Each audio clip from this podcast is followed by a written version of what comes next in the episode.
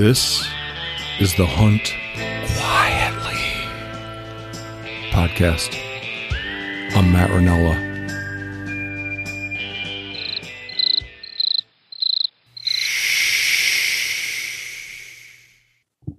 Matt Feinauer, thanks for agreeing to talk with me.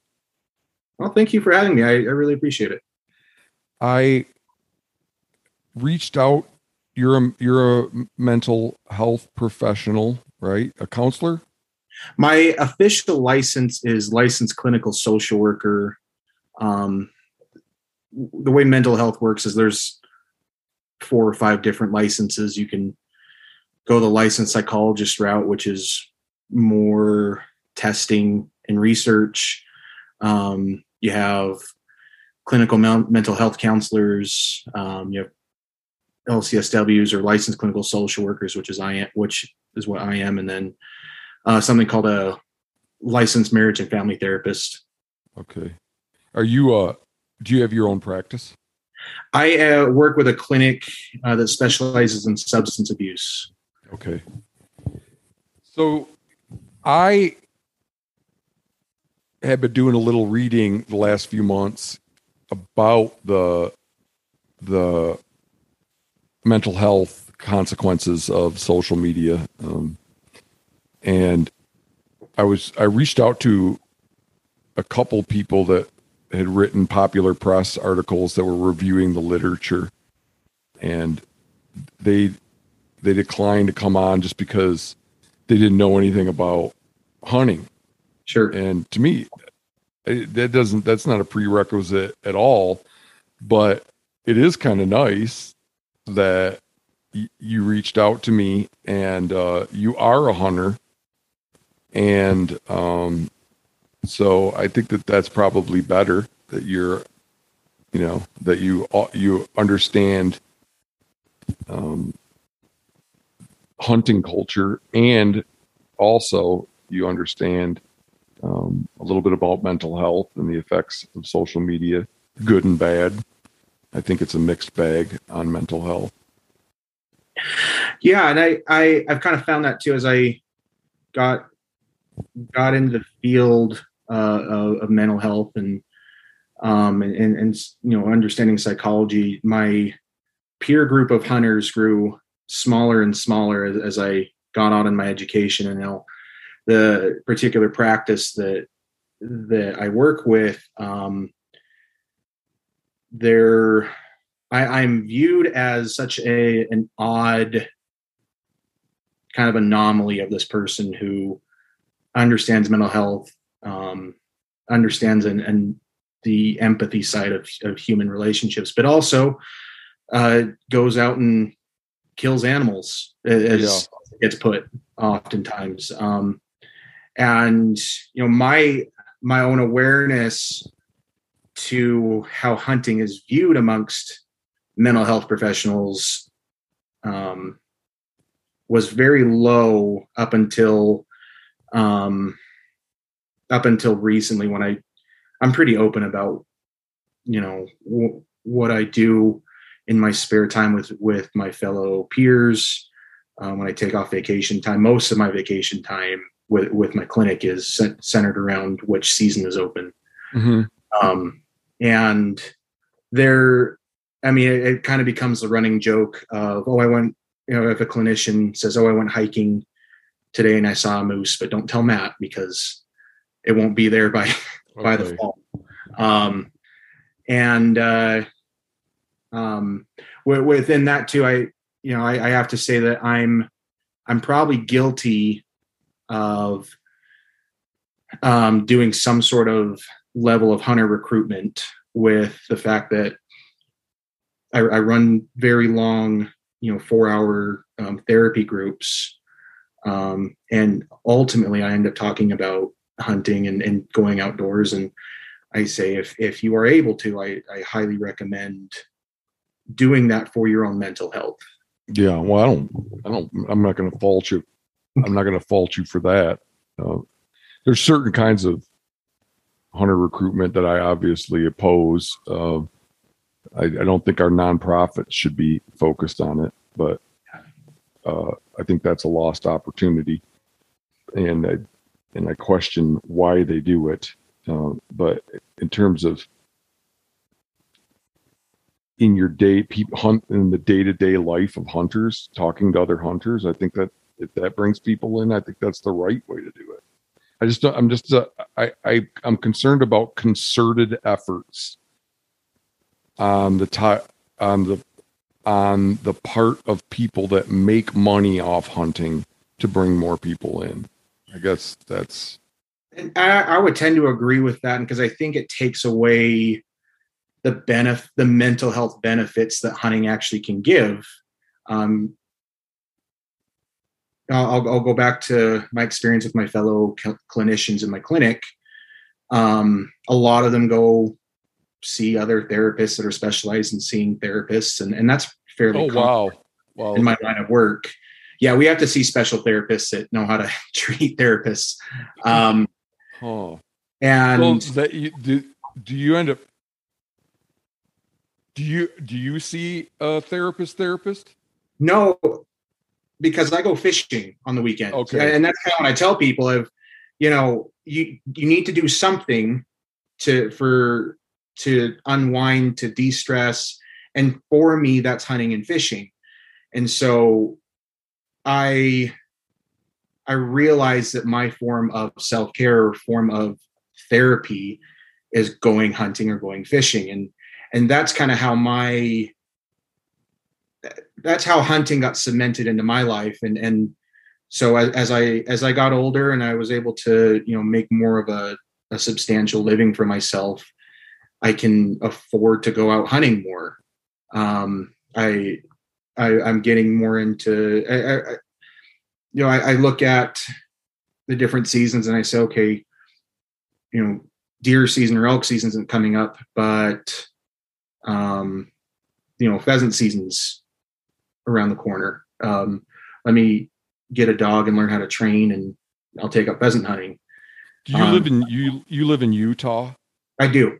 Um, so our pheasant hunting is not fantastic, but it's it's good enough and it's enjoyable enough for me that it, it keeps me going out regularly. Utah is a state that represents a cautionary tale for a lot of hunters in other western states. You probably know that. It is, and I I get really frustrated. Well, I'll, I'll say this: um, I was lucky enough to draw a, a limited entry tag for an elk last year, um, with like two or three points, and the frustration is now that like I don't even get to apply for that tag for five years. Oh, so Um, what is what is your what are your options for hunting elk in the meantime? in I can do. So we have a we have a an antlerless tag that you can apply for in non-limited entry units, and then we have a general season tag that you can get over the counter, which is. And I, I know you've mentioned the stat um, in, a, in a, your previous podcast, but you know your your typical elk hunters probably ten percent successful rate. Yeah, Um, uh, it's uh, it's got to be so much lower than that in where, where the places I've hunted. Um, uh, just not many elk. well, it's it's that, but I mean, it, you get this the cynical um, idea, and, and and and who knows if this is true, but you get the these these people who get so frustrated, they start to pass around these ideas of oh, the elk get chased on all the private land for the by the the guides that that hunt or that take people out onto that land. You get the, the there was a study that um, Brigham Young University came out. Why with- just guides? Why couldn't they get chased on the private by people like yourself? Uh, I mean, out here, the there's so much. There's a ton of public land, and there's just there's not proportionally, and the, the proportionally the elk are just not there. They're on And- private.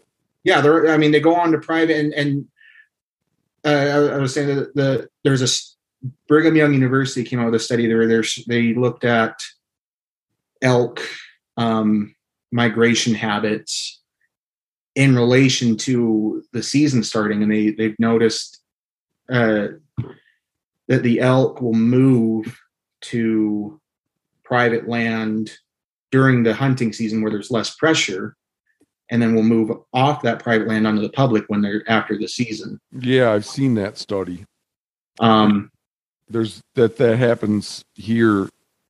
There, there's some collar data on elk that very strongly indicates that happens in parts of Montana as well. yeah and i, I think i think gen- generally the, the that's what frustrates me with some of the pressure that i the, the hunting pressure that i see because i've certainly gone out onto the different units and see and seen the sea of orange.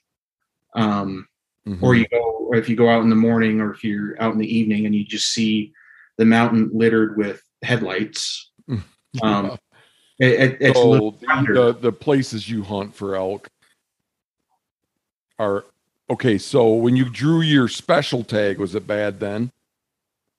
there was more people than I thought there would be. Um, what what I noticed, and and maybe this is different for Utah, depending on the different units, and, and you can tell me if you see this in, in Montana.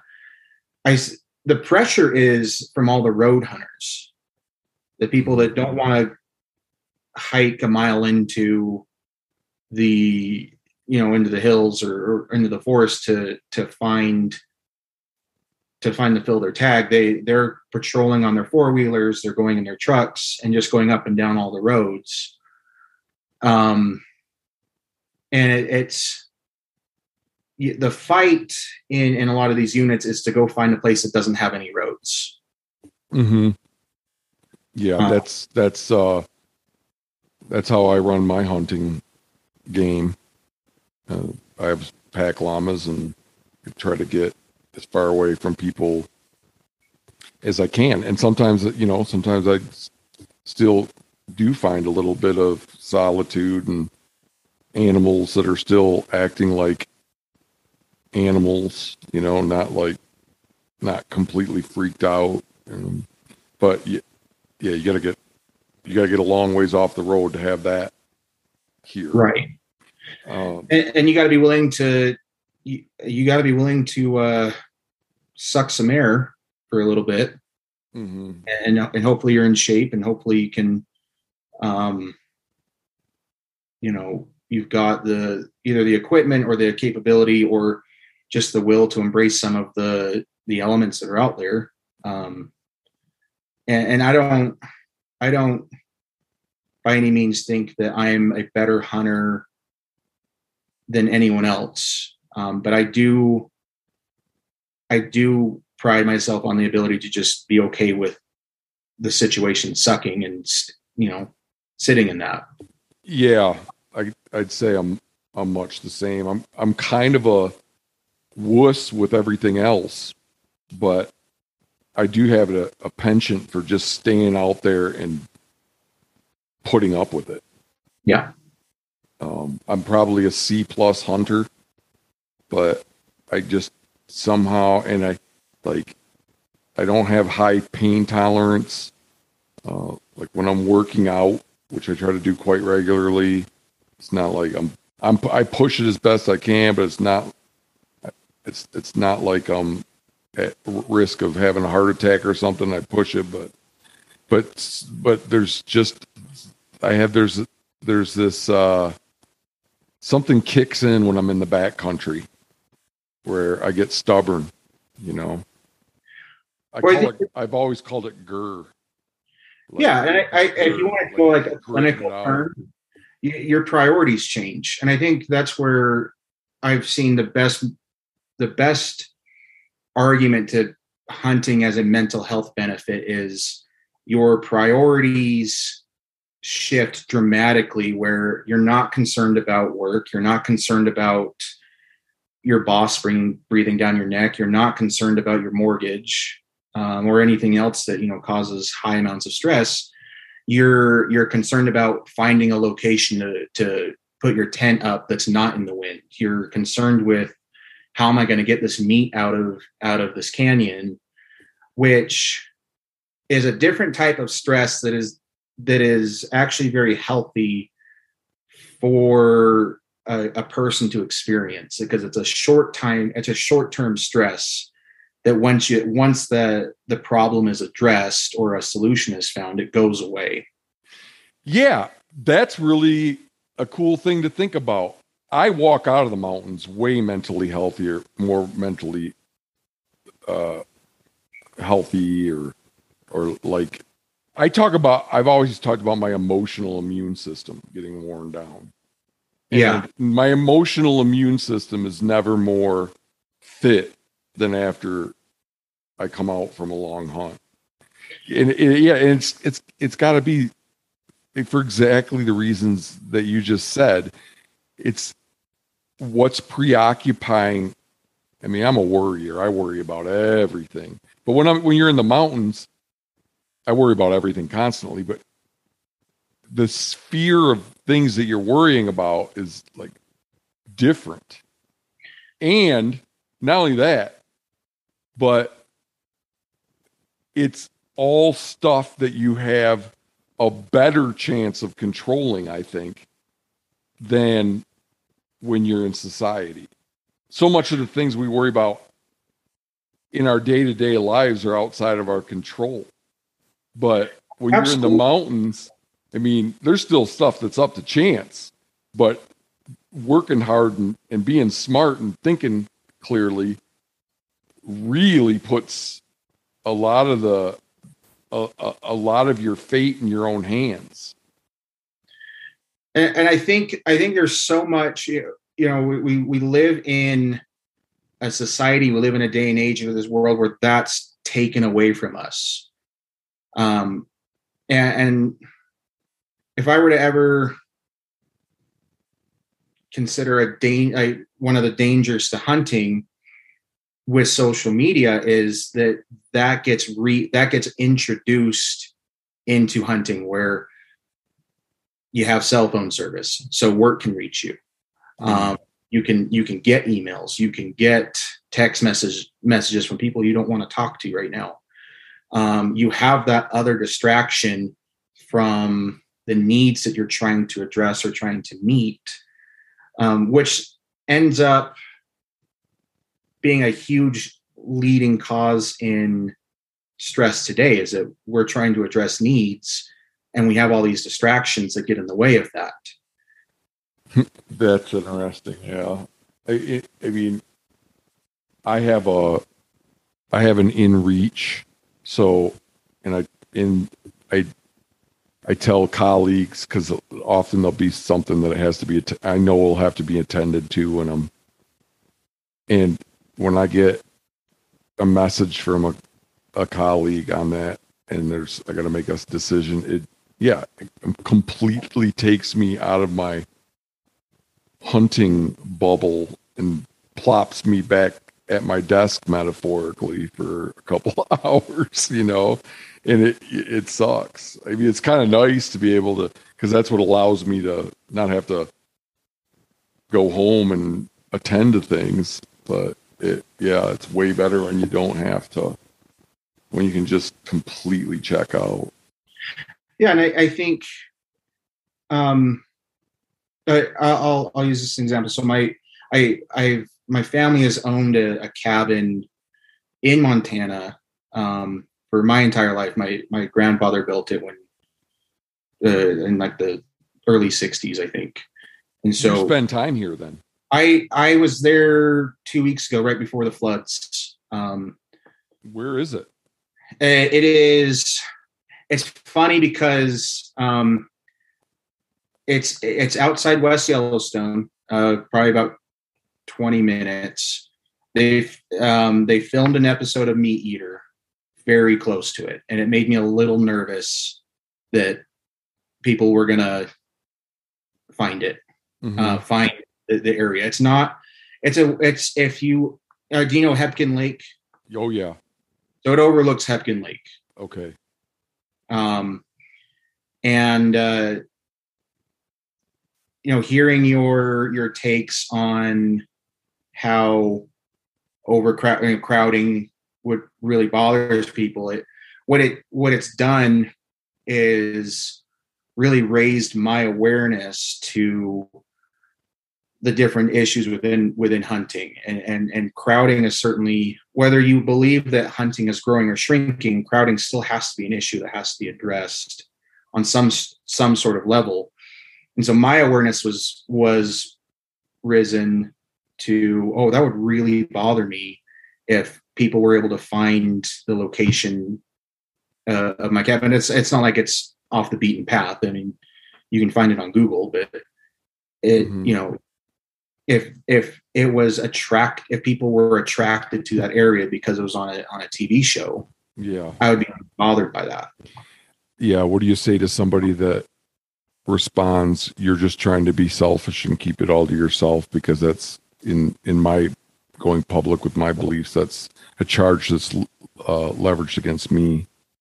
You're, I, I, you know, and this is not a popular opinion, but you're absolutely right. I'm trying to be selfish. Oh, the word selfish, I, in my opinion, and, and I, I, talk about this with, with clients when I meet them in person.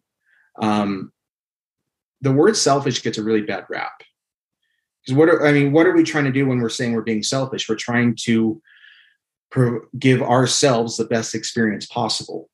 And if if we if most I think of 90% of the hunters we talk to if we ask them that question, what's the best experience possible you can have? They're gonna they're going to give you um they're going to give you some sort of explanation that sounds very selfish where i don't want to see i don't want to see orange. I don't want to i don't want to see people next to me. I want to have chances to to harvest an animal um and all of that right? Mm-hmm. which all sounds very selfish which and if, if we're going to say that that's wrong i don't i i don't know why we're going out hunting then.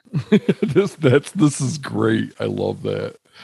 Yeah even even when i talk to people about r3 and i ask why do we need r3 the reasons that people cite are are selfish because we need to maintain a, a voting block.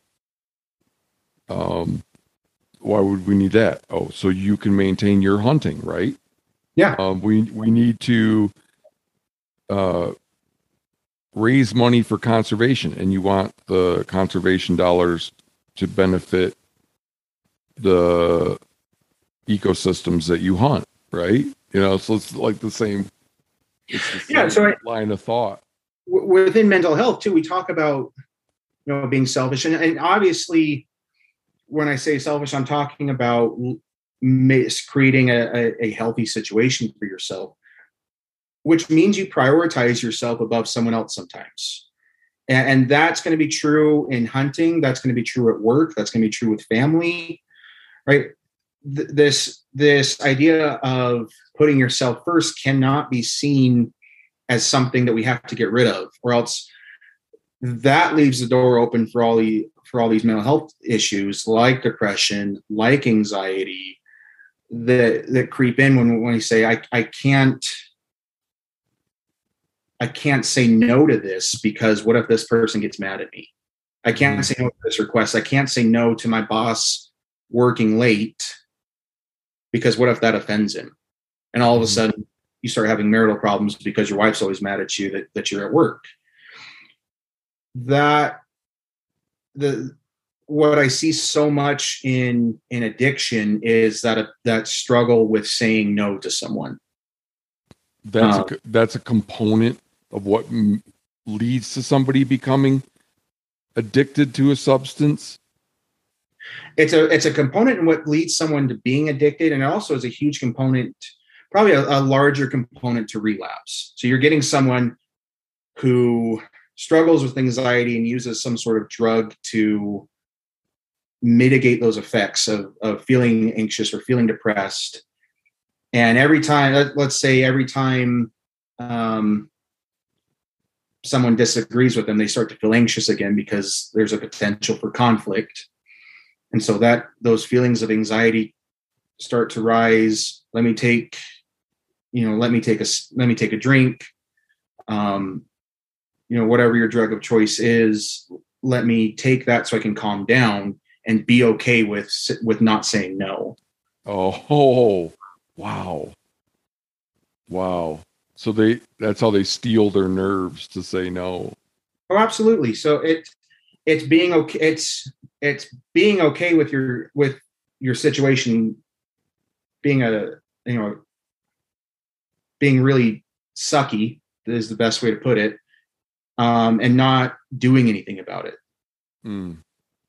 Mm-hmm. which i think um, social media can act very much like a drug um, where you are this is going back to you know the the concept of when i feel anxious i'm going to do this one thing and it's going to make me feel better so the the dsm which is our uh, what what therapists use to diagnose um, different disorders the dsm is starting to create tell um, tell, tell us what uh, that stands for.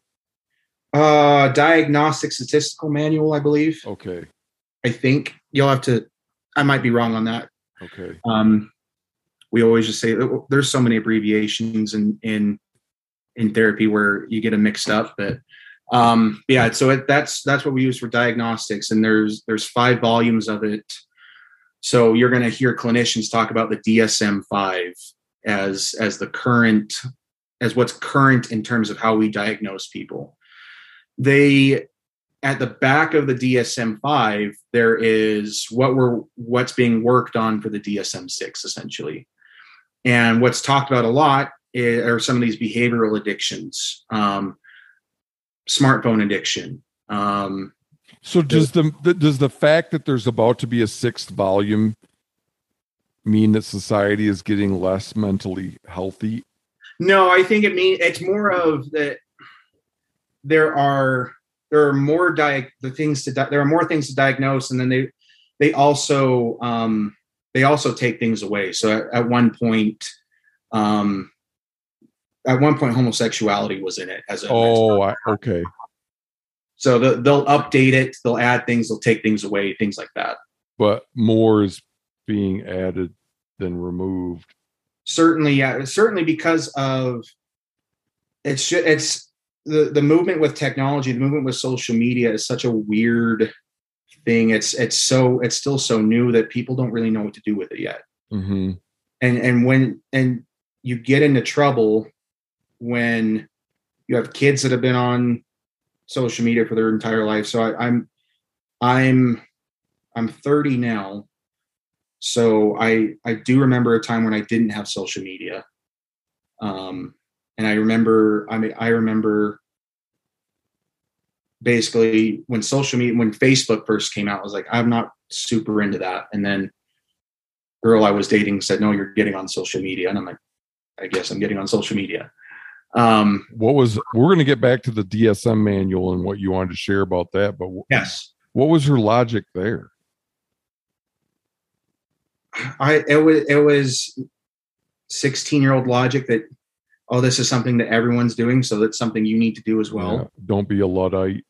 Yeah and, and i i i think a lot of kids today feel that pressure of this is something that everyone's doing so you better do it too which it, if i'm a parent um, and I, I i have a two year old daughter so i'm not there and won't be there for a few years i hope um, it's really scary because you know thinking thinking back on that i i couldn't I would not have cared had my parents said, no, I do not want you to be on that.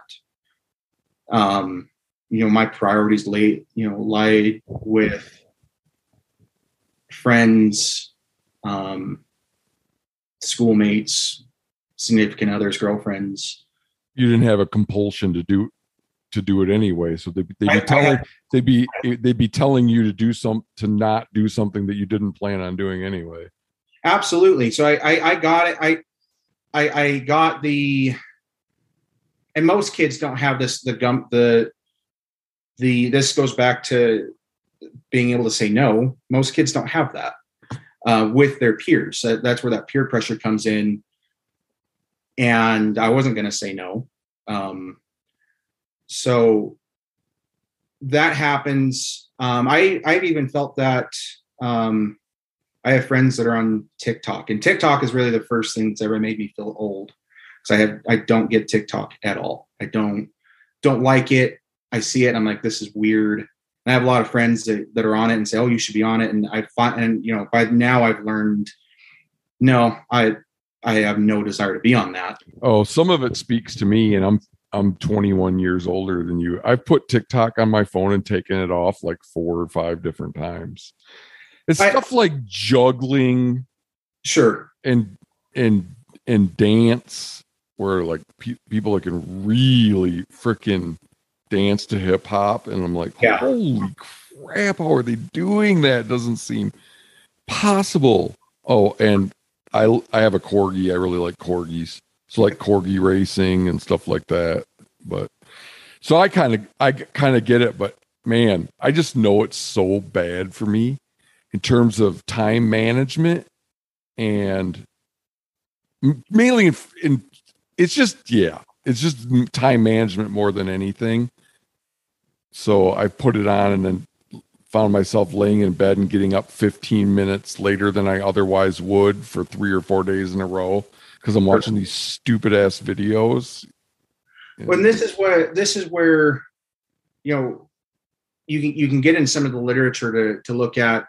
You can correlate social media with um you know people start to get less and less sleep and you can correlate that with social media becoming popular because everyone's staring at their phones and your your circadian rhythm in your in your own brain gets messed up because it's staring at light. So you're i can totally see that.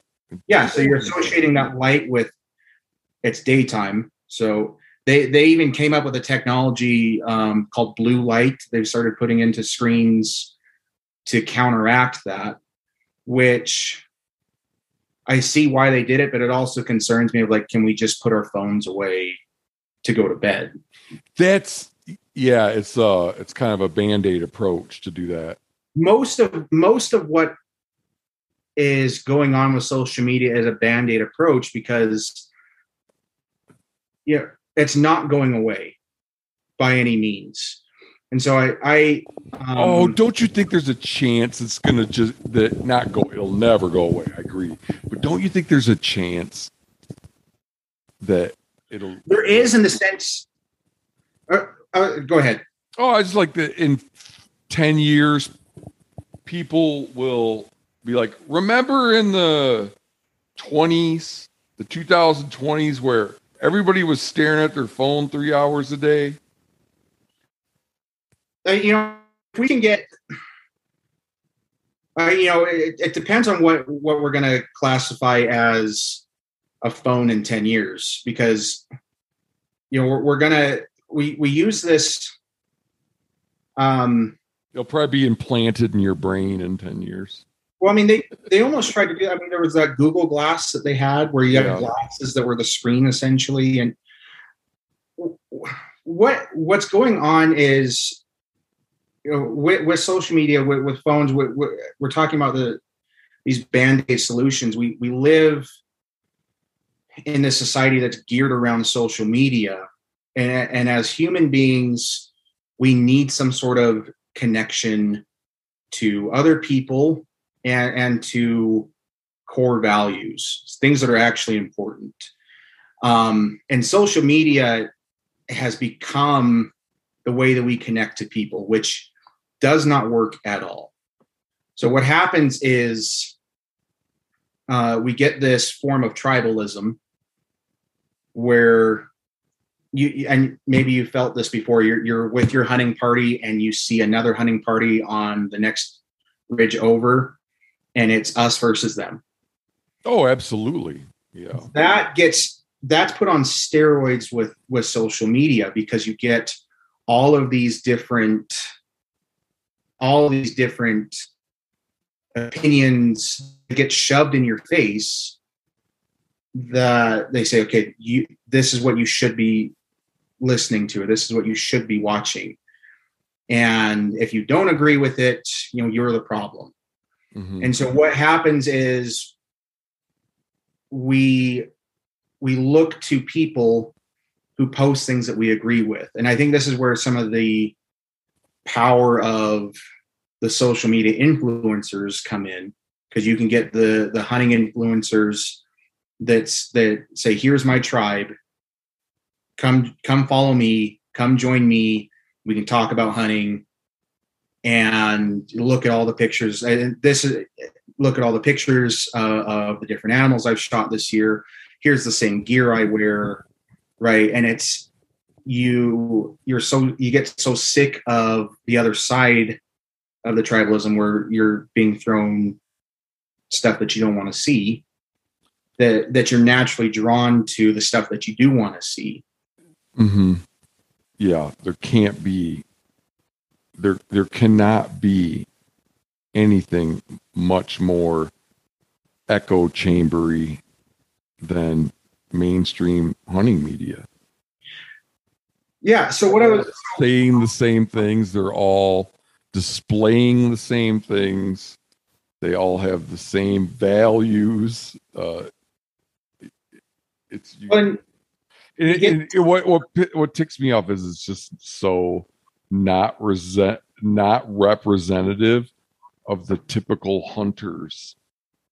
It's not the the thing that, that is is that becomes the way we connect to other people is where for, uh, and I'll, I'll use my my own experience with with my work.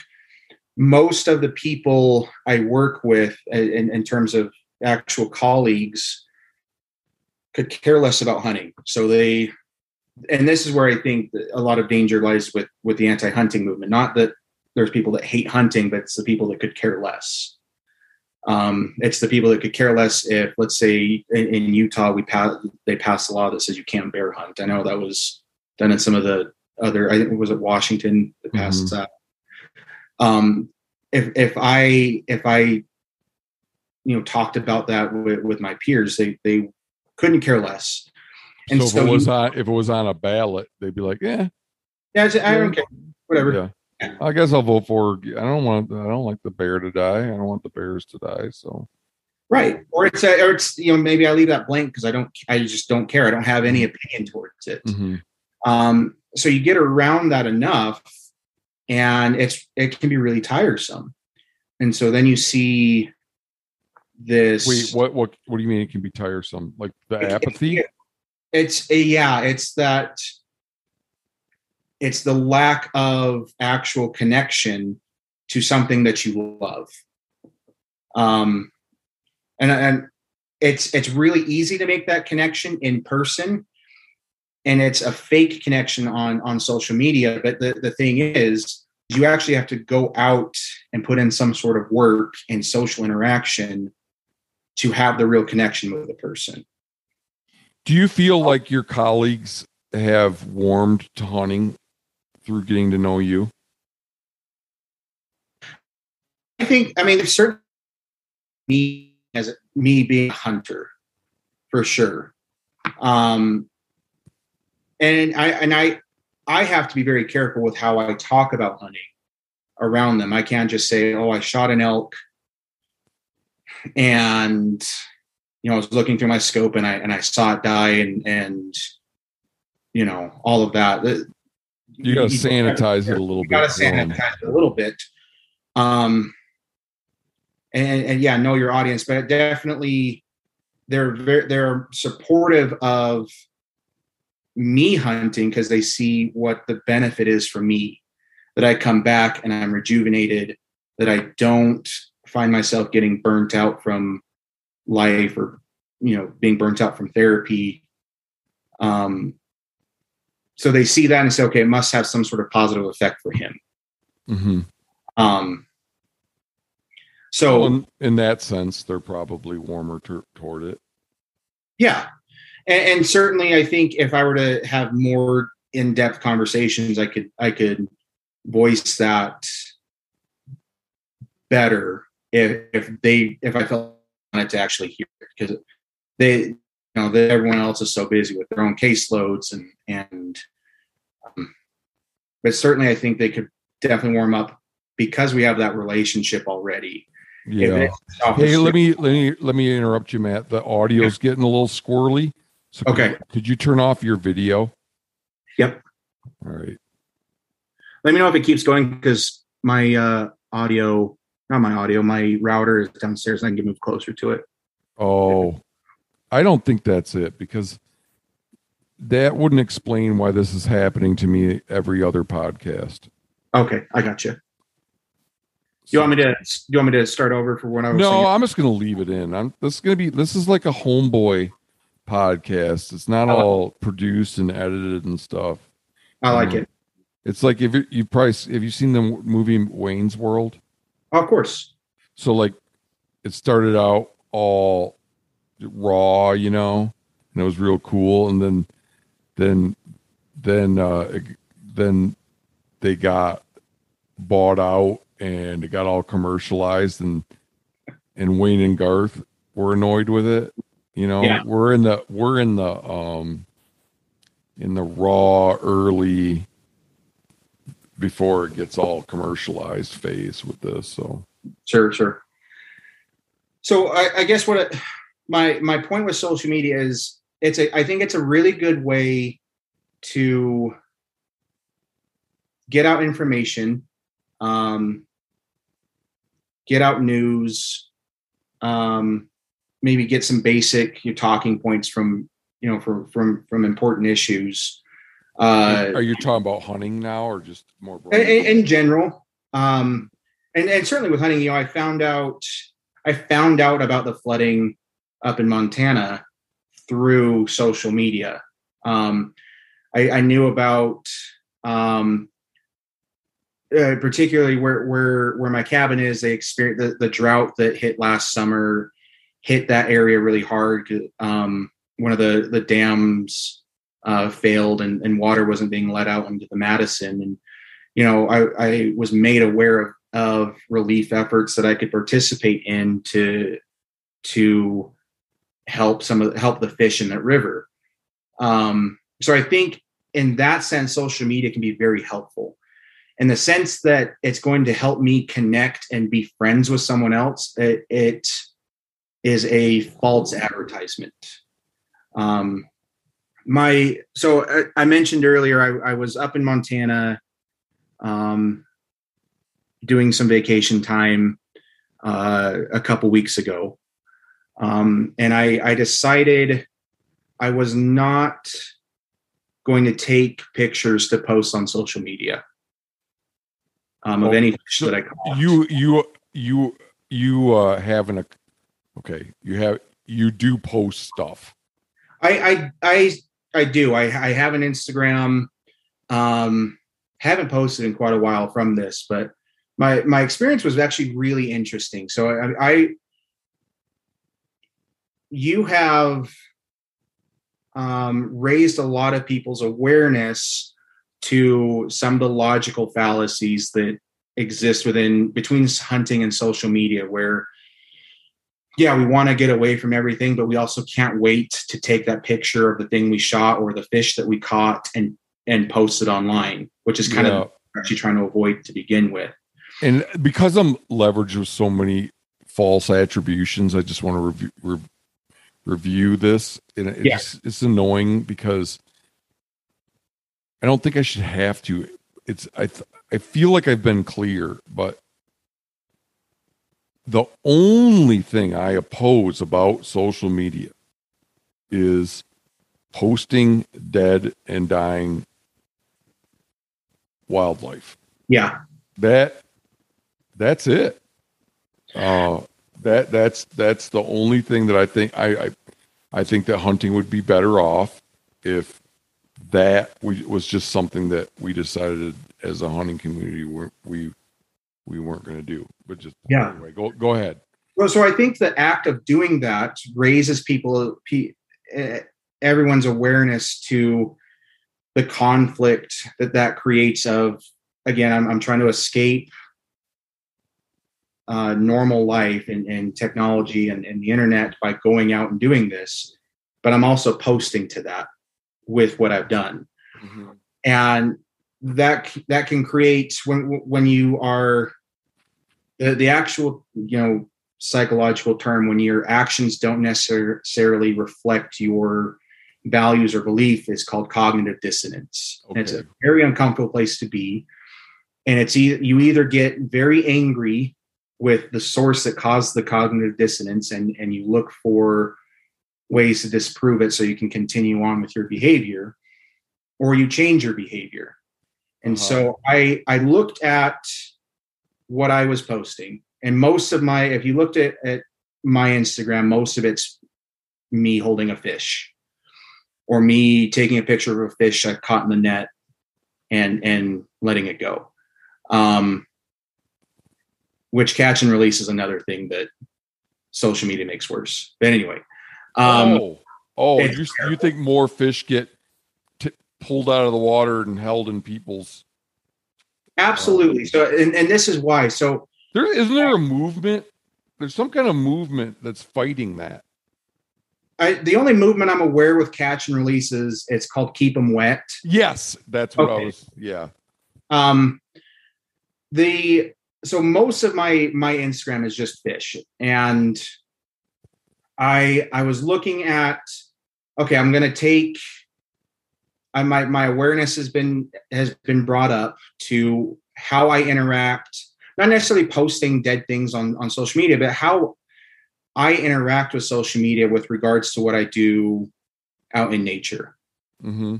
And I I made the decision I wasn't going to post anything, and it was really funny because I I got a text from my parents um, that knew I was up at the cabin and said, "Hey, we haven't seen you post a picture of a fish. How's the fishing up there?" And and that's kind of when I knew, okay, there there's an issue here where people are noticing my absence from posting something on social media which i which i'm not a fan of um so i didn't post anything for that whole day and i i, I think i ended up fishing um for about six hours that day which is a is a, a pretty good time for me um and it, the interesting what thing was was I felt that need had been fulfilled for the next couple of days. Um, I was up there with my wife and my daughter, um, and I didn't feel that the next day I didn't feel the need to go back out there and continue to fish. I decided to go spend it with my with my with my daughter and my wife.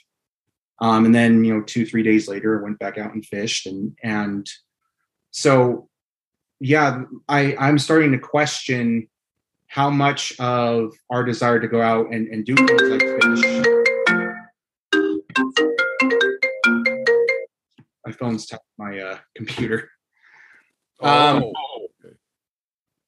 So the my my question my I started to question myself how much of my own behavior of wanting to go out and fish is wanting to go post something.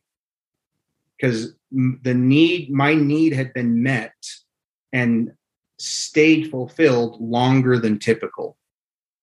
Oh oh oh that's interesting. That's very interesting. That's like well and kind of frightening because it i i wonder how much that i wonder how much hunting goes on that wouldn't go on if it wasn't for somebody trying to keep their feed rolling.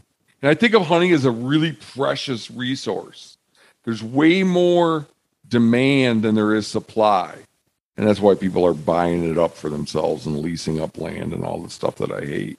Right. And I and and I go back to what you you commented on with the with social media um with social media influencers taking multiple elk in a year or taking you know multiple bucks in a year things like that and, and traveling to different different units or different states to to to fill you know two three four tags the elk that i shot last year last year i had an elk tag and a deer tag and i, and I shot my elk and I originally had planned to go back out the next week and and go hunt and go deer hunting and my wife and I sat down and talked about, you know, we really don't have enough storage for an elk and a deer. we've got so much, you know, elk meat between myself, my wife, and and our our daughter that I don't need to go out and and go deer hunting.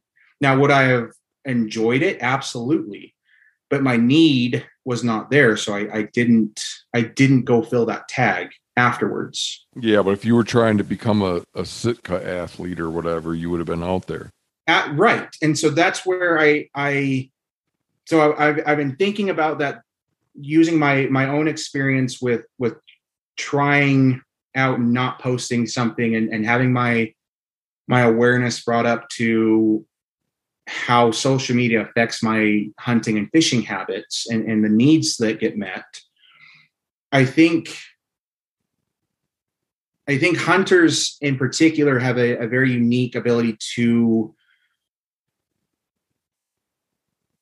have some sort of restraint if it's if it's recognized.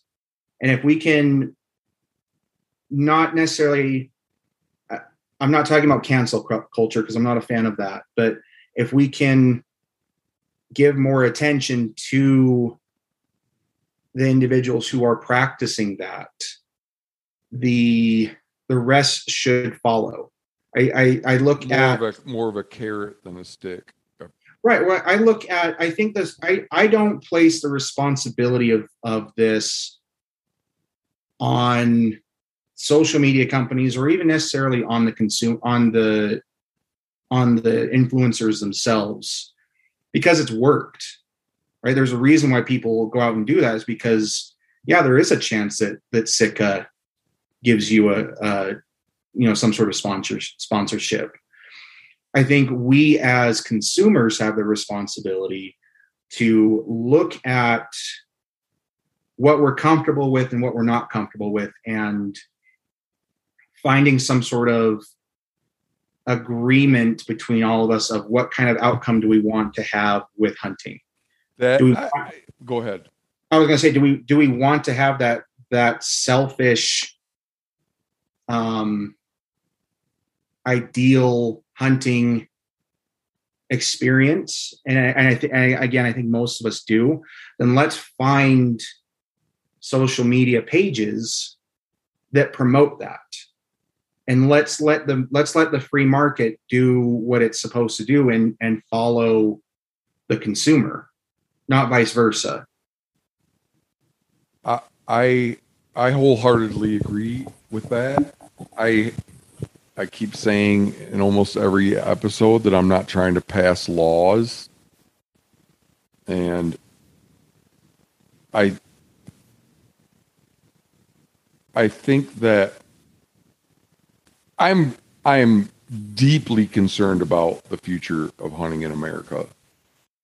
And I have a tremendous amount of love in my heart for people that hunt for the right reasons. And I'm very I'm very concerned for them. Like in talking to you for an hour, I'm now concerned for you because I know that when you are hunting, you're doing it for reasons that are every bit as pure as my own. And I agree that if we're going to make any headway on these on these issues, uh, like if it wasn't for crowding, I wouldn't have this podcast. If I, if it wasn't for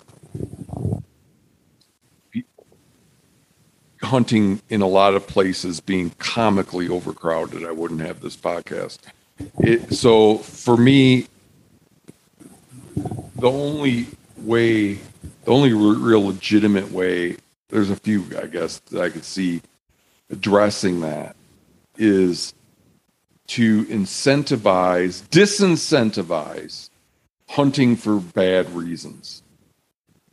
So I don't know what percentage of people wouldn't be out there, like you're saying with with your fishing example, uh, if it wasn't for trying to get footage for some reason. But I, I, I believe that wildlife and, and hunting is precious, and I don't think that that's a legitimate reason to to kill an animal for somebody else's entertainment or to make yourself look like Barney Badass. So, yeah, I, I guess it- it's got to be if we make any progress, it's going to be because every because hunters stand up and say, "We're just here's what we're gonna here's what we're gonna patronize and what we're not." It's a consumer choice, like you say. So I Yeah, I think I think you I think you do have to go back and and be comfortable with saying this is a selfish reason. Um, yeah, that's that's that's interesting. at you know even with and I, I going back to what you said with um with legislation i i think eventually you're going to start to see legislation geared towards social media in the sense that you know most a lot of things that that produce some sort of addiction have some sort of legislation attached to it. Um, and there is a there is a clear consensus that with social media there is you know you see likes go up and and you get the chemical dopamine that floods your brain which is the same chemical that i would get if i were to inject heroin into my arm. I would get the same chemical Hmm. in my brain if i got you know a thousand likes on one picture. There has to be some sort of recognition of this is really addictive. We need to be very careful with how we use this and especially how young people use this Hmm. Yeah. Did you listen to that uh, Lex uh, Fridman podcast that i I? did listen to it I, and i thought it was i thought it was very interesting i mean and i Do he you brought know up, Jonathan Haidt's work? I don't i i'm not super familiar with him Okay, so just for the listening audience, yeah, Lex Fridman is a podcaster that I really enjoy. He's a computer scientist, and he interviewed Jonathan Haidt about his. He's a social scientist about his work, looking at the effects of social media on. Um, well, I guess where the evidence is most clear that it's social media is damaging is with adolescent girls, and there apparently there the there was a, a there's been a spike in um, self harm among adolescent girls and suicide that started around 2010, and his work uh, has demonstrated a causal link between that and and social media use. So, um, there there's definitely it, and what what he's talking about what most of the literature talks about is how social media affects symptoms of anxiety and depression. Now how we treat anxiety and depression is going to differ. So in, in young girls you're going to see self-harm um and in in which men always has blown me away. yeah How in the world does a a, a 13 year old girl get it in her head that she's going to hurt herself? it, it's I, I haven't ever been in that state of mind so I, I i'm kind of with you on that but i mean it provides that distraction right all of a sudden your your immediate need is different and That- so Th- that's got to be indicative of tremendous severe emotional pain. If that if you're to if that if that's your solution, it i think it's a mixture eh, of very severe emotional pain which feels feels very very real and a lack of resources to find a solution. Mhm, um, social media advertises as itself as a fake solution. And so we get on it. We start to feel anxious. We start to feel depressed. We get on it. We feel better for 10 minutes 30 minutes an hour. Again the same concept of using a drug. Um, i'll i feel anxious. I feel depressed. Let me go use my drug of choice and I will feel better for a little bit. The way that we increase social media u- media use is our brain makes this recognition of I felt anxious or I felt depressed. I felt a certain way and I didn't like that. I did this one thing and I felt better. So I'm going to do that again.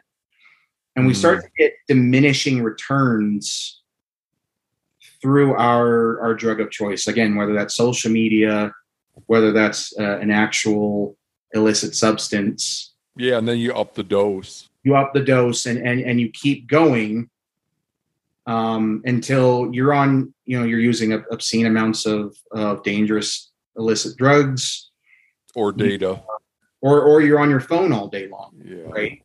And you're not talking to your family, uh, you're not talking to your friends face to face because you've got what you believe is your solution to not feeling what you don't want to feel. Um, the so that w- within the same fishing trip, the I was get I was getting ready to um, get all my gear out of my truck and and, and walk down to the river and, and two gentlemen walked up to me and, and wanted to to talk to me about river conditions and and you know what I thought would be a good place to start. And I was able to have a really good conversation with them for five or ten minutes and I and I don't remember their names. Um, I don't remember what they where they were from, but I I felt connected to those those two individuals because we had a personal conversation. We both said, "Hey, good luck. Um, I'll go upstream. You know, you go downstream. You know, we'll both we'll, we'll both have a good time." Um, had I had that same interaction via Instagram or via Facebook, I wouldn't like have gotten somebody that. reached out to you and said, "Hey, I'm going to go there tomorrow. What do you think I should do?" yeah, I, I would have been like, I don't, I don't give advice. I, I would have said, I don't, you know, share my spots with people I don't know.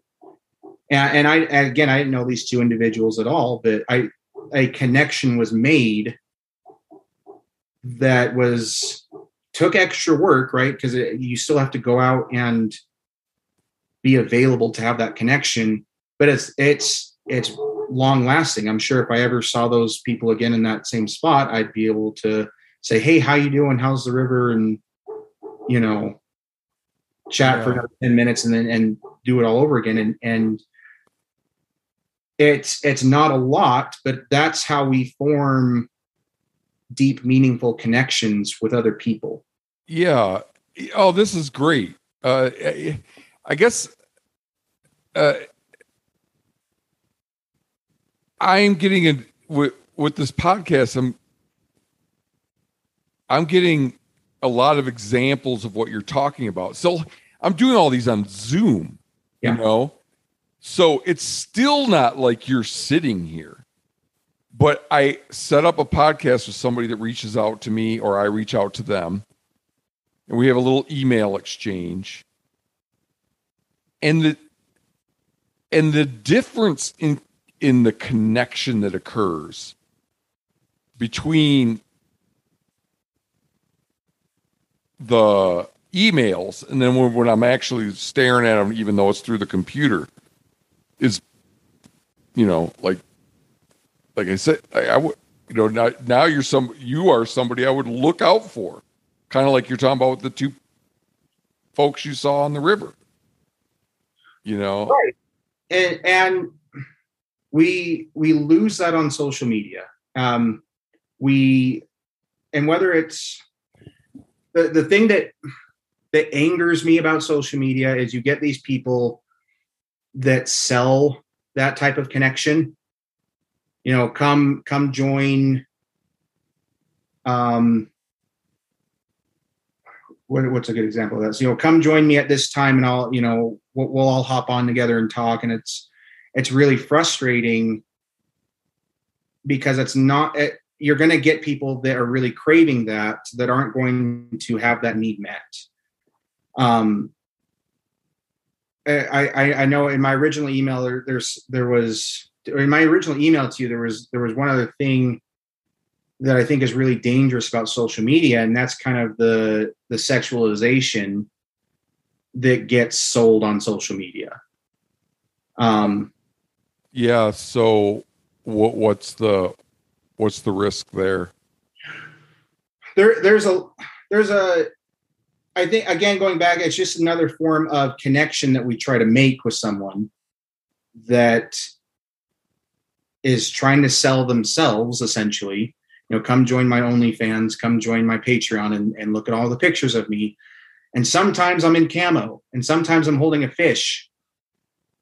Um and, and you know, I, I say most of these are women. I, I, I don't think there's a market for attractive men holding fish um, to be to be sold online. Maybe there is, but um, got to be yeah. I, I, you know, the majority of what you see is is women not wearing a whole lot, holding a fish, or women, you know, talking about um, how they have all of these these friends that follow them on social media, and you look at their social media, and it's it's them just you know with, with the same pose with their butt out and butt out um, or you know laying poolside you know talking about wanting to just go out and and be be them best be their best selves out in the mountain. And it's like you know why you know why people are following you. They're not following you because of your fishing knowledge. prowess following you because they're attracted to you. Yeah. And it, it, it's it's very gross to me the the lack of transparency with some of these social media accounts. okay, what do you mean by that? That they don't say almost hey. prefer someone that said, "Hey, I know I'm really attractive. Follow me if you want to see more of that." Instead of saying, standing on the side of a riverbank in a bikini holding a fishing pole. Oh, okay, yeah. No, come join me um, on this platform, and and we'll I'll show you how to tie this fly or something like that. Yeah, and, and you'd get you if you were to write in the comment section something along the lines of I don't think this is about hunting and fishing. I think this is about sex you'd get freaking trounced upon. You would, because you get you get these these people that are attempting to form this connection to to this woman or to this content creator who they're trying to defend her because maybe that gets some attention.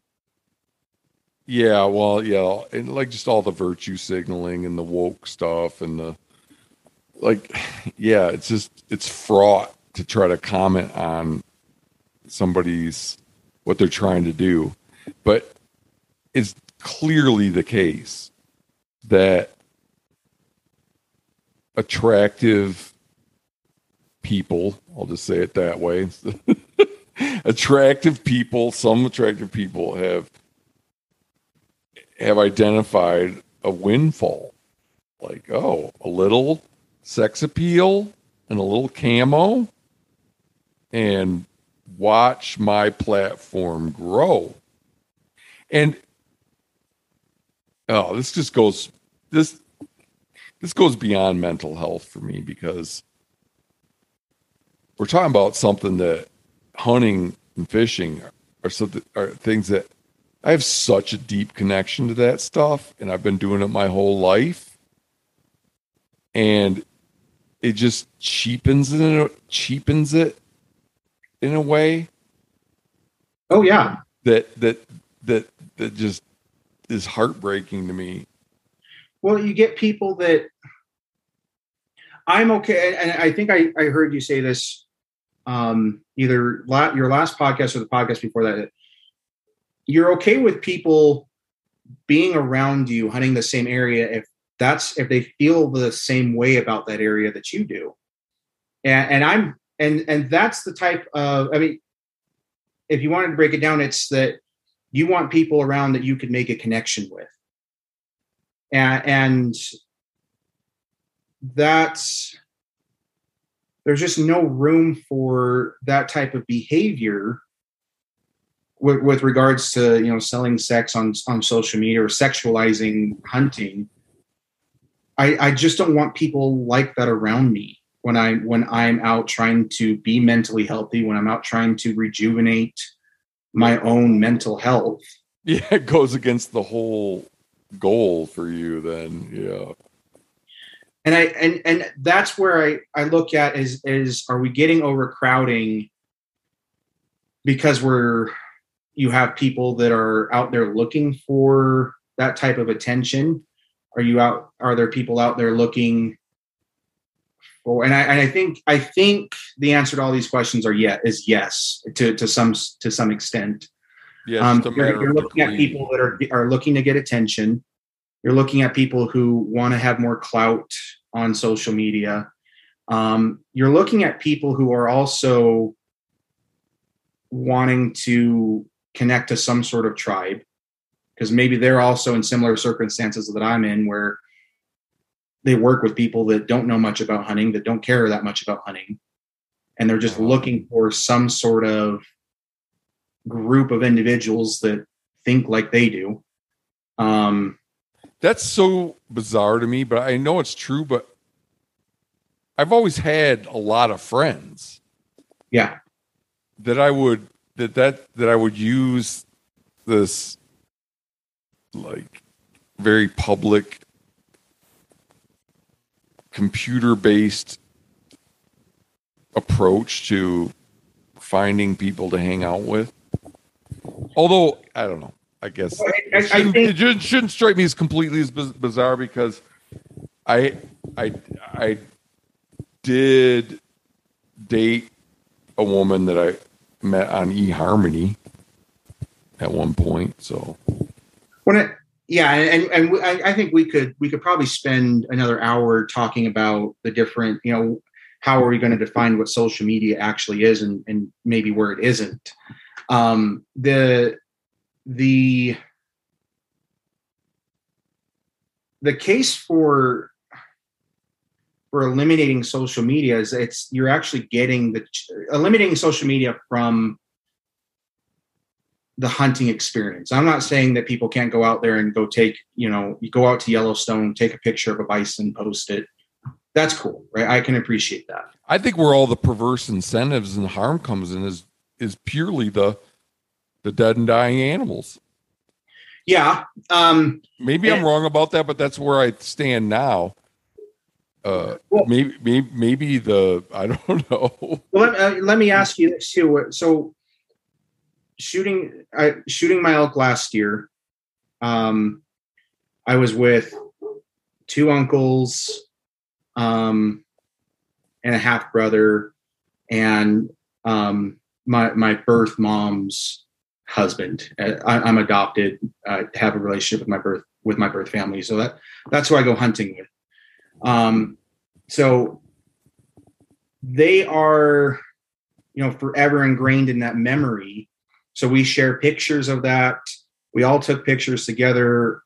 You know, kind of. We did a grip and grin. I haven't. Po- I don't post that, but we did grip and grins with the elk, so we could just share that with each other and talk about it. Oh, I grip and grin the hell out of stuff I shoot. I just don't. I think where the where the difficulty lies is when you start showing strangers. yeah so i think i think where where that gets lost is when it starts being sent out to people we don't know who we don't have a connection with because i can i you know i've got i did a euro mount i've got it over my dining room table the the mount I let you know anytime anyone comes over and they look at it, I can tell I tell them the story. You know that's That's legit. I don't. that that's legit, and but that's what it's that's what social media is attempting to do, but failing at because it's not making that actual connection. I don't know, man. I don't. I. I don't.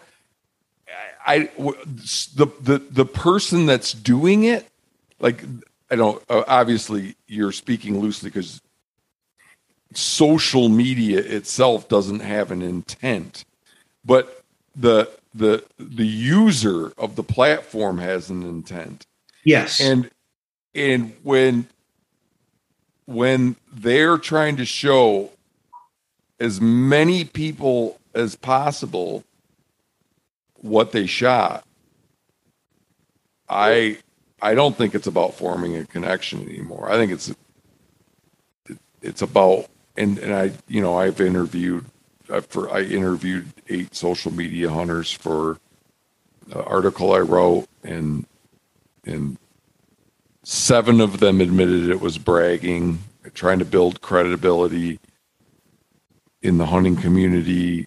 One of them said the only reason they do it is to make money. So I just don't see I don't I don't see it having anything to do with trying to I, I I'm I'm skeptical that when once you take that step of showing anybody willing to look, I'm pretty skeptical that it's no longer about f- trying to form a connection with people. Yeah, and I I think you're probably right on that. And and and you, I'll, I will um, admit, you know, you have a very different experience with hunting media than I do. Here's another thing, and, uh, and I'll stop interrupting. Oh, you're fine. I'm even open to some of the people that show strangers what they shoot, doing it for some virtuous reason. I don't think that's the case. I think it's mainly bragging. Uh, I think it is too, and and you know we, we've. But here's the thing. So, but let's say uh, let's say that it was even eighty percent of people had some virtuous notion in mind when they put their deer on a public account. I think that the other 20 per, the the other 20% are doing it for money and fame and stuff that grosses me out in terms of how the respect that wildlife deserves that you're throwing out very little baby with the bathwater if you just do away with the whole thing. Yeah. And I think I think this goes back to where does the responsibility lie? Where where does the accountability lie um, within all of this? And I think it's our responsibility as consumers to be aware of what's being given to us and have the courage to say no i'm not i'm not okay with this or i'm not going to follow this and here's what i am going to follow. And it's it's different from cancel culture. It's saying i am promoting i'm not trying to delete what i don't like. I'm just trying to promote what i do the the outcome that i do want. And and so with with if we're going to be on social media, we have to be cognizant of that. We have to be aware of what it is that we're trying to promote when we like a picture. You know, are we are we promoting a page? Are we promoting a picture that shows how beautiful nature is or how cool that bull elk is standing in the meadow? Um, or are we saying hey, you know, buy these binoculars so you can see the see the bull elk in the in the meadow? Are we are we saying, you know, buy these hunting boots so you can go out and walk long enough and you know shoot four elk a year? Uh, yeah. That's where I think we're we're going to get law. That's where I think we're going to lose hunting eventually. Is in that mark is in the sense that we're treating it as a free market. Oh, explain that to me. Well, if we if we look at if we can be aware of what we view and say, okay, I, I like I like looking at pictures of elk, right? That that is pleasing to me. That is something that I enjoy doing. Um, you know, it, it again in in in my in my clinic, if I'm waiting for a client to come in and he's five ten minutes late, I'll hop on Instagram and, and look at um, pictures of you know bison or pictures of fish um, i'm not trying to view those pictures as okay i'm going to go buy the rod that this guy used to catch this fish with. I'm not looking at the pictures to say, okay, what boots is this guy wearing that he used to hike into this meadow? And and and that's and if if there are pages promoting that, then I'm not going to waste my time commenting. I'm not going to give that a like. I'm going to keep scrolling. I'm going to go find the thing that does promote what I'm looking for. Yeah. So you would you would through this selection process where you would be trying to promote or people that aren't trying to sell stuff. Right. And it's it's people that are that are also transparent in the fact that they're not trying to make a connection. They're just saying, "Hey, this is something I really enjoy. If you like it, perfect. If not, I'm okay with that. I'm not here to I'm not here for you." Right? Right. I, I think most people could care less about me as a consumer. If I'm looking at these these different social media influencers, I don't like the the fact that they say, "Oh, thank you to all my viewers. Thank you to." I I, I, I kind of go, "I'm a number to you." I, I don't. There is no connection there, and I don't want you to pretend like there is. You want an honest transaction. Yeah, let's let's call it what it is. Let's be transparent oh, about man. yeah. If they what said. If they said that that that would be that'd be game over for them though. It, it would, but if uh, even I would even look at at a product if you said, "Hey, this company pays me to to promote these boots. I actually think they're really comfortable. I invite you to try them. Just know that every time you do, I get twenty percent." Um, oh God, wouldn't that be an okay with that aspect of it Yeah. um, instead of trying to hide that because I think Oh, that would be you. That's a, almost a. It's kind of an idea for a like a parody, a parody account.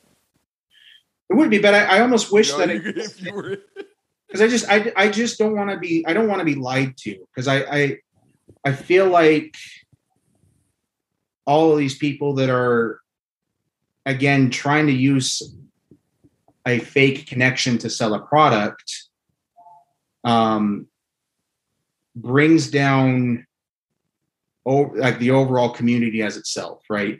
If we're gonna if we're gonna look at this as a community let's call it what it is and say that you know we're we're trying we we as a consumer have standards. This is what we're to put this is what we're okay with and this is what we're not okay with.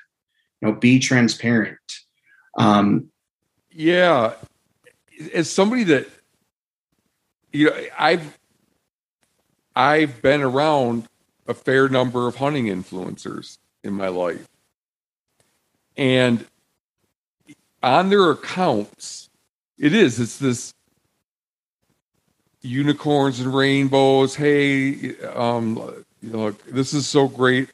Here I am.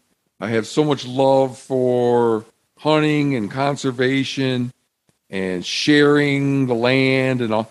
But some of these people, a lot, are just are more pissed than anybody, more pissed than your average hunter yeah when they when they uh, get crowded out. You know, when uh, they're out hunting and it's crowded or something like that.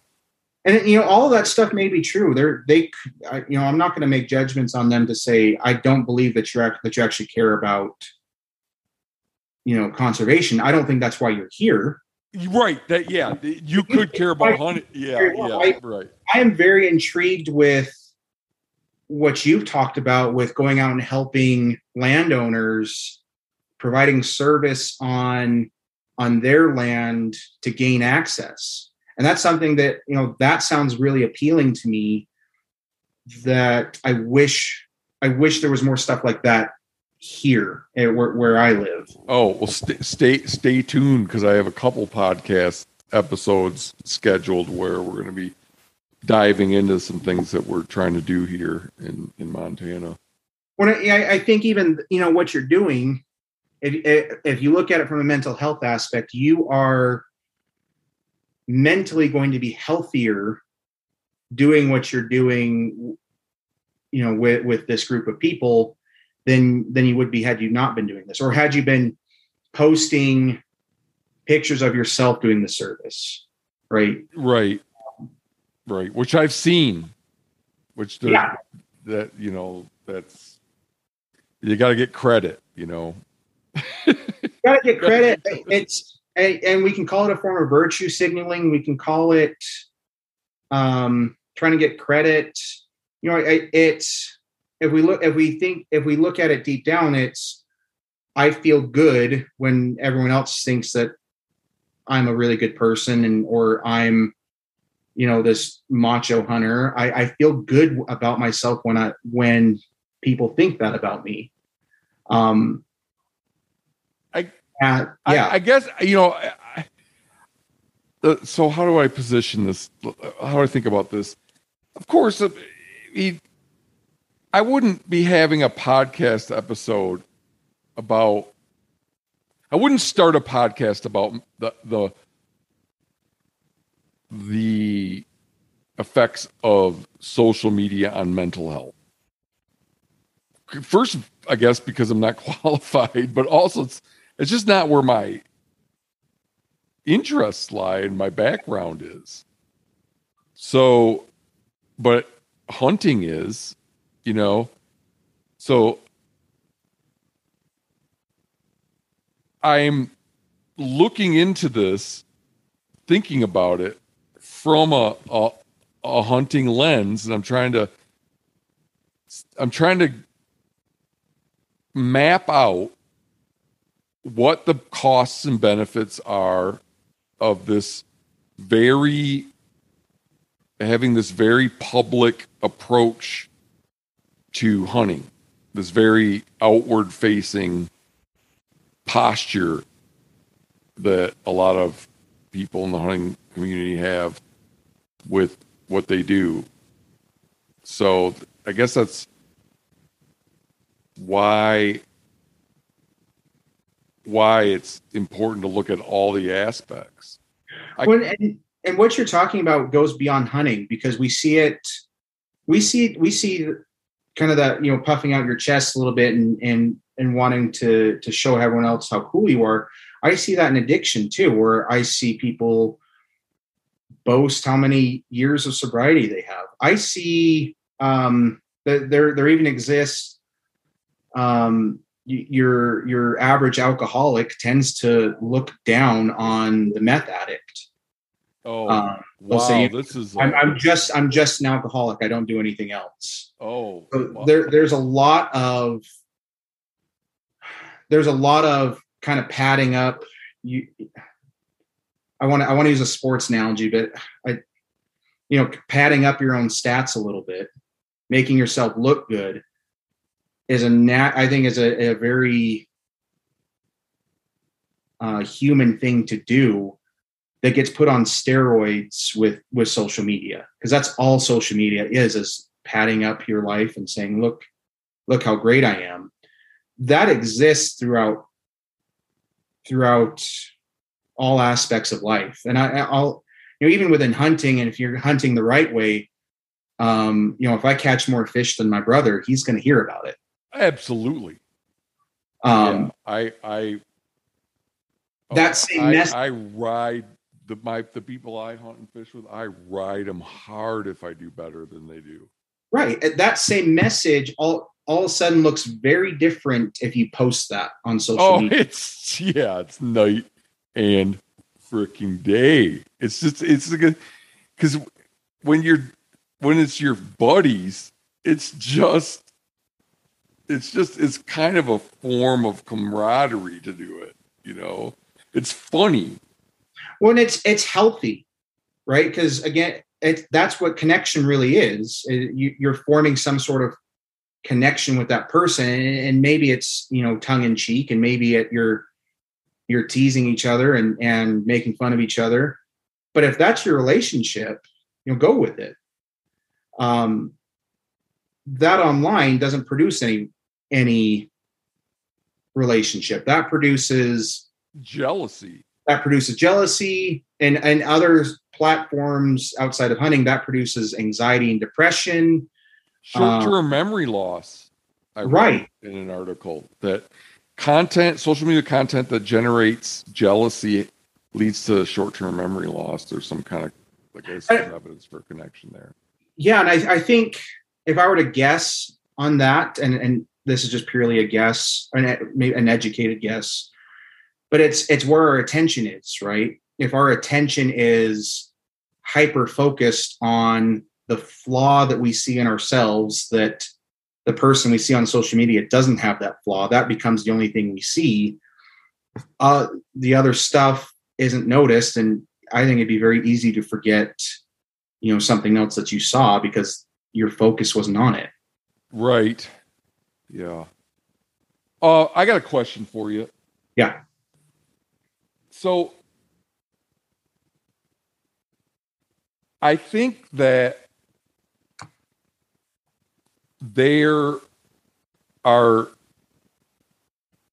some distinct elements, some some things that are distinctly harmful about hunting social media uh, that I've talked about on several occasions now and written about. That, like, if if people are incentivized to play soccer because in part not just because uh, they like the exercise and they enjoy the game but also because they can post about it online and get a, a following as like a soccer influencer. That isn't really harmful to the rest of the soccer community I don't believe it. If if soccer gets too crowded, you build another soccer field, and if but with hunting, it's a precious resource, and it leads to this. It incentivizes social media incentivizes people to shoot as much shit as possible or yeah. fish when they really don't want to go fishing so it harms everybody else that engages in the activity. So that's something I believe. But here's the question. Are there are there mental health consequences that are distinct to hunting social media? Well, so I want to go back and, and challenge you a little bit on the soccer analogy or the sports analogy. Because what i see in in sports is you get this professional athlete i'm going to use football for an example um,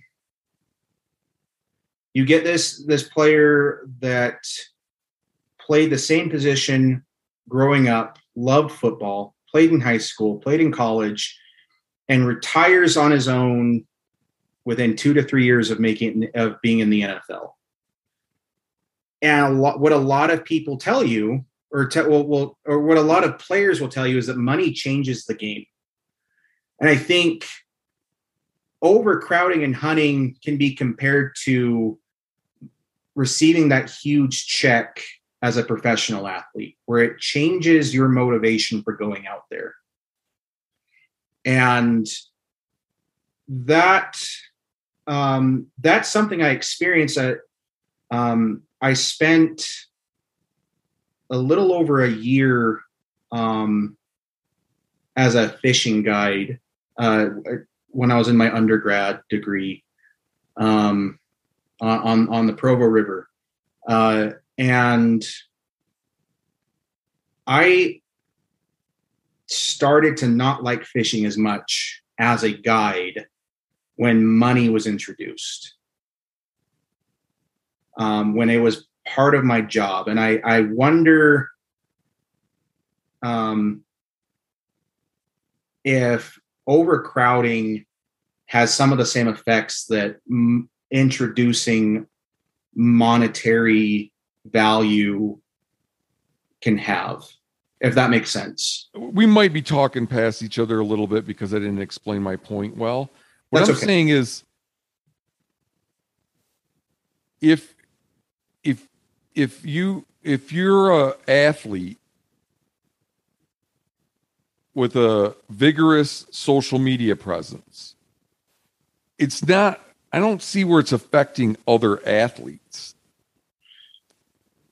But with hunting social media, I think all the hunting social media influencers are definitely influencing other hunter or, uh, impact negatively impacting other hunters that don't do social media. I would I would look at that analogy and I would I would I, I would change it a little bit to say I think the consumer the the the hunter slash consumer is affecting the rest of the hunters rather than the actual social media itself. Personally, that's where I want to put the res- the the responsibility of this on is the consumer rather than the person providing the product. Oh, so you're saying our choice if I if I'm somebody that consumes hunting social media, my choice to consume it is impacting other hunters. Right. Because if you don't consume it and everyone else doesn't consume it, then that impact shouldn't be there. Yeah. Yeah. That gets, that gets, yeah, it's like the difference between a proximate cause and an ultimate cause. Right. And I think, I think that's where, uh, you know, if I could reach anyone out there that that's, that's listening to this, um, is be mindful of your consumption. That is 100 I am 100% with you that well like in my social media article I appeal to both. Yeah. I appeal to social media hunters to prove that they're out there for the right reasons and just take it down for a year. But then I I challenge I, I try to appeal to hunters to be like, if you really if you really care about your hunting, if it's really about hunting, not hunting culture and hunting entertainment, then you're shooting yourself in the foot by watch watching it. So, but I have more hope that, like, I have more hope if things change positively, it'll it'll come about through the meat by the means you're talking about, where it's hunters as consumers start to make better choices. Right, and and I think I, I think that I think you you're de- you're going to see a quicker turnaround with social media if we can if if that message can get out. Now, um, I think I don't think that burden should be solely placed on you. I think that should be placed on everyone that's listening to be aware of that and and have that conversation because I think that's also an easier conversation to have. Um, rather than you know going to the social media influencer um, or anyone in media and saying you are you know ruining social or ruining hunting. They're, yeah. they're gonna i have this thing on my website where i have these eight bullet points. Yeah. And the way i've been taught the way i think of the eight bullet points are i think that i have a very dour um I, have a, I have a very pessimistic viewpoint on where hunting's going, and if I'm wrong, and in 20 years things have improved instead of getting way worse in terms of it becoming a pay to play thing, um, it'll be because we take those eight steps. But one of them is, and it's kind of immature on my part, and I should probably change it. Is I say unfollow or shame social media hunters. And I should probably get rid of the shaming part. Well, you're, but you're not necessarily wrong. And you could replace the word shame with hold accountable social media hunters. Yeah. Because I, that, that's what we're doing. We're, we're not saying, and, and you can do that by saying, not saying, we don't want to say you are a bad person because you do this you look at the behavior and say this is not an appropriate behavior. And that hate, that hate the sin and not the sinner. Right. And that tends to be the big difference um, between shame and holding someone accountable uh, is is verbally making that distinction. Um, and I think you're you're going to have more ears to listen to that through the consumer rather than the the person providing the product. That's good advice. That's good advice. I mean, I, this is a work in progress, you know, and I don't even know how long I'm going to be able to muster the energy to keep doing it, but uh, I'll have to give that some thought. I think that you're probably right that that's the probably the the more promising avenue. When I started, I had in my head that maybe there'd be this groundswell of support, like that I it would turn out that I represent the silent majority, and then I would have army. There'd be armies of people just ridiculing people that uh, use dead animals in, uh, as instruments on the computer. Um, and that was like my fantasy. it didn't turn out to be true. and and you know maybe it's not probably the right approach to begin with. Um, I think it, I think it's a really again it, it worked with me so I mean, I'm I'm not special by any means, um, nor do I think I I have a whole lot of original thought. I, oh, I, I don't know. I don't know about that. You you underestimate yourself. I think you're a very thoughtful guy. I I, I think if, if you can if you can have people talk about the outcome that they want to have, you're going to get a lot of people that agree on this on having the same outcome for hunting um, let them start with that outcome and then fi- figure out the method. Mm-hmm. There you go. Yeah where do we want to be? Right so you'll, you'll get a lot i think you'll even get a lot of social media influencers that you can have part of that conversation of where do i want this to be. Yeah, I've had a couple of them on already. Yeah, I I uh, I've listened to to several of them to all the episodes. I I've actually really enjoyed them. Oh, thank you. That that's heartwarming. Uh, I have way more recorded than I put out. way more, uh, which is a source of anxiety for me. Um, but uh, at least I have a backlog for hunting season. Right. So, okay, another question we you were going to make some point about the DSM, but then we got sidetracked. Right. So what you're going to start seeing with the DSM is uh, you're going to see official mental health disorders that are focused around technology and social media. Um, the literature supports that there is real addiction with smartphones. There's real addiction with social media, um, and their their almost withdrawal effects that come with it. Um, you're and it's it's it's really plain to see when you tell people to turn off their phone for the next two hours. Um, you're going to get a lot of people that start to have spikes in, of anxiety that they don't have access to their phone. Mm-hmm. Uh, there my are wife gets, my wife gets a little that way.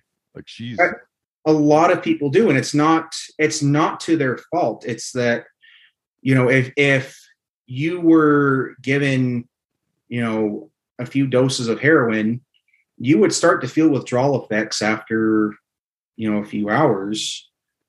That's not anything to say about your moral, you know, your moral compass that's that's more about the actual drug that's been administered and it's i think phys- it's physiology and biochemistry. Right. There there are actual physiological changes that are happening in your brain every time you turn your phone on every time you see how many likes you get. And and there are those same changes go away when you turn your phone off um, or when you see someone eh, I'll, I'll use the hunting example. When you see someone who shot a uh, a, a six point buck and you're sitting there with your four point buck, right? That that feeling you have is real, and the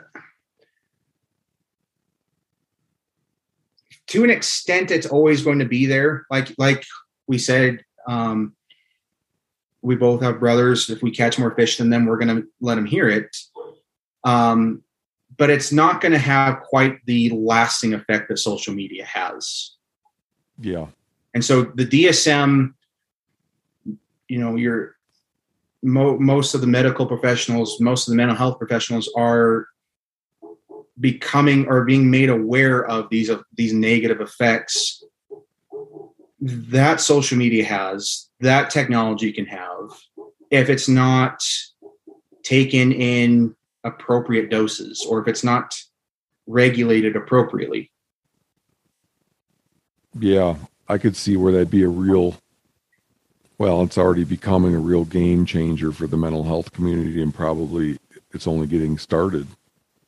right and so my my kind of the the plea that i give to to most people when i talk about mental health or when i talk about social media is you know pay attention to what social media what role social media plays in your life. If you have kids set boundaries with social media for your kids and and do it early and hold steady to that that boundary. They're going to get really pissed at you. They're going to scream at you. Um, they're probably going to find ways to work around your boundaries but hold hold to them because eventually that you know that could be the thing that that keeps your your son or daughter from from engaging in in activities like self-harm or, or suicidal ideation Or, Um, or, or forming connections with their peers and going outside and playing. Right. Um, so i- i- if you have if you have teenagers, have that conversation, and, and with that conversation, provide other avenues to to experience that escape from anything that they don't want to have. You know, go out and play basketball, go out and play catch, go out and the best thing that I've ever heard you say um, was You sifted through all the pearls of wisdom and found the very best one. I did the, the best. the, the one thing that that you that you said um, in a previous, it was not on this podcast, but it was on a previous. It was on a another podcast. Um, was put down your put down your phone and go pick up your bow. Um, I that stand by that. right and and there is that that is one of the most profound things that i can that i've heard because it applies to so many other things put down your phone and go play with your kids put down your phone and and go work out you know put down Mhm. your phone and go go work in your garden um if i ever become too absorbed in looking at pheasants on my phone that I don't go out and, and train with my German wire hair. Uh, I Kind of defeating the purpose at that point. Right. Um, just though you know, I, I hope that those words reach. I hope that you know what you said reaches a lot of other people because that's a very profound statement and a very a very mindful statement to tell people right um and, and I'll, I'll say one last kind of one last thing with, with my uh with my practice when i get a new client um, who's either most of my clientele are either uh, have just come from a residential treatment facility, have either just got out of out of prison, or who are fresh off the streets, um, being homeless. Um, one of the first things I have them do is I have them make a list of their core personal values, whatever it is. Right for me, a lot of it's going to involve fishing, hunting, and spending time with my family.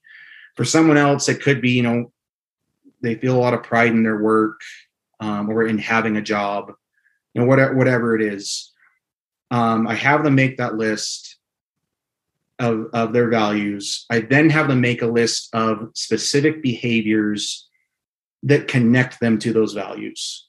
And the majority of that of my therapeutic relationship with my clients is going over that list and making goals of when are you going to do these things?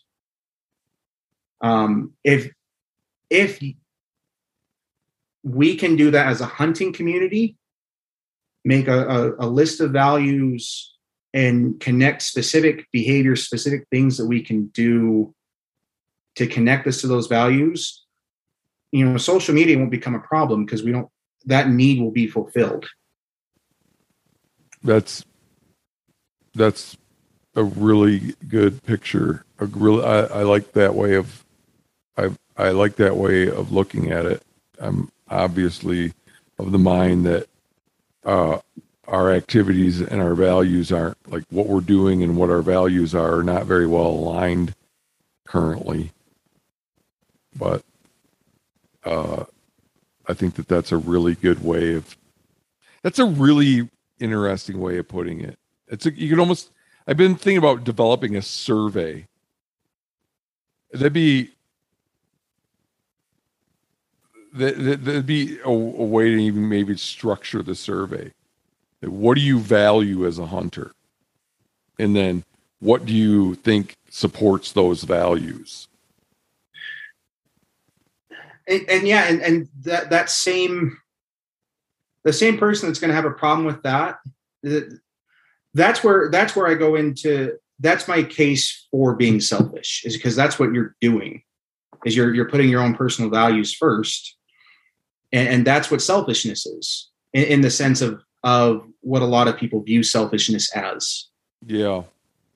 You know the plains tribes were always fighting with, with each other over hunting land Right. I never I, I never hear them called selfish. Right. This definitely goes I don't think this is a modern issue for for for sure. It looks very different. But the the idea of I want this spot and I don't want you to have this spot, I think is very, very old. Uh-huh. Yeah, it's gotta be. It's gotta be. Cavemen hunting mastodons around a salt lick. yeah, absolutely. My tribe got here first. Yeah. Right. It, it, it's, and again, we have to be careful with with us versus them mentalities. Absolutely. Um, on a large absolutely. Scale. On a large scale, on a small scale, you're going to have that, and and to an extent, I think it's okay to have that on a small scale. On a large scale, it's it's very damaging um, I, I, don't remember the the podcast you had me listen to uh, before this, um, but he he talked a he talked a little bit. Fridman. yeah, talked a little bit about that. Some of the political unrest is essentially tribalism on a large scale. Yeah. Yeah. Uh, all right. I'm pretty cashed. Uh, if, if, there, if there's nothing else you want to impart, I'm gonna I'm gonna thank you for coming on and go get some dinner. I really appreciate you having me on. I really appreciate the message that you're putting out, and um, it it is very helpful to to at least me. So I appreciate you. Uh, and and, and IU, I you are you're a very thoughtful guy, uh, and you're the kind of uh, hunter that I'm glad is out there, and and that I want good things for. So yeah, thank you, thank you for being a fellow hunter. Absolutely, we'll have to stay in touch. I'll, I'll send you any articles that I come across that um, mention anything that we've talked about. All right, please do.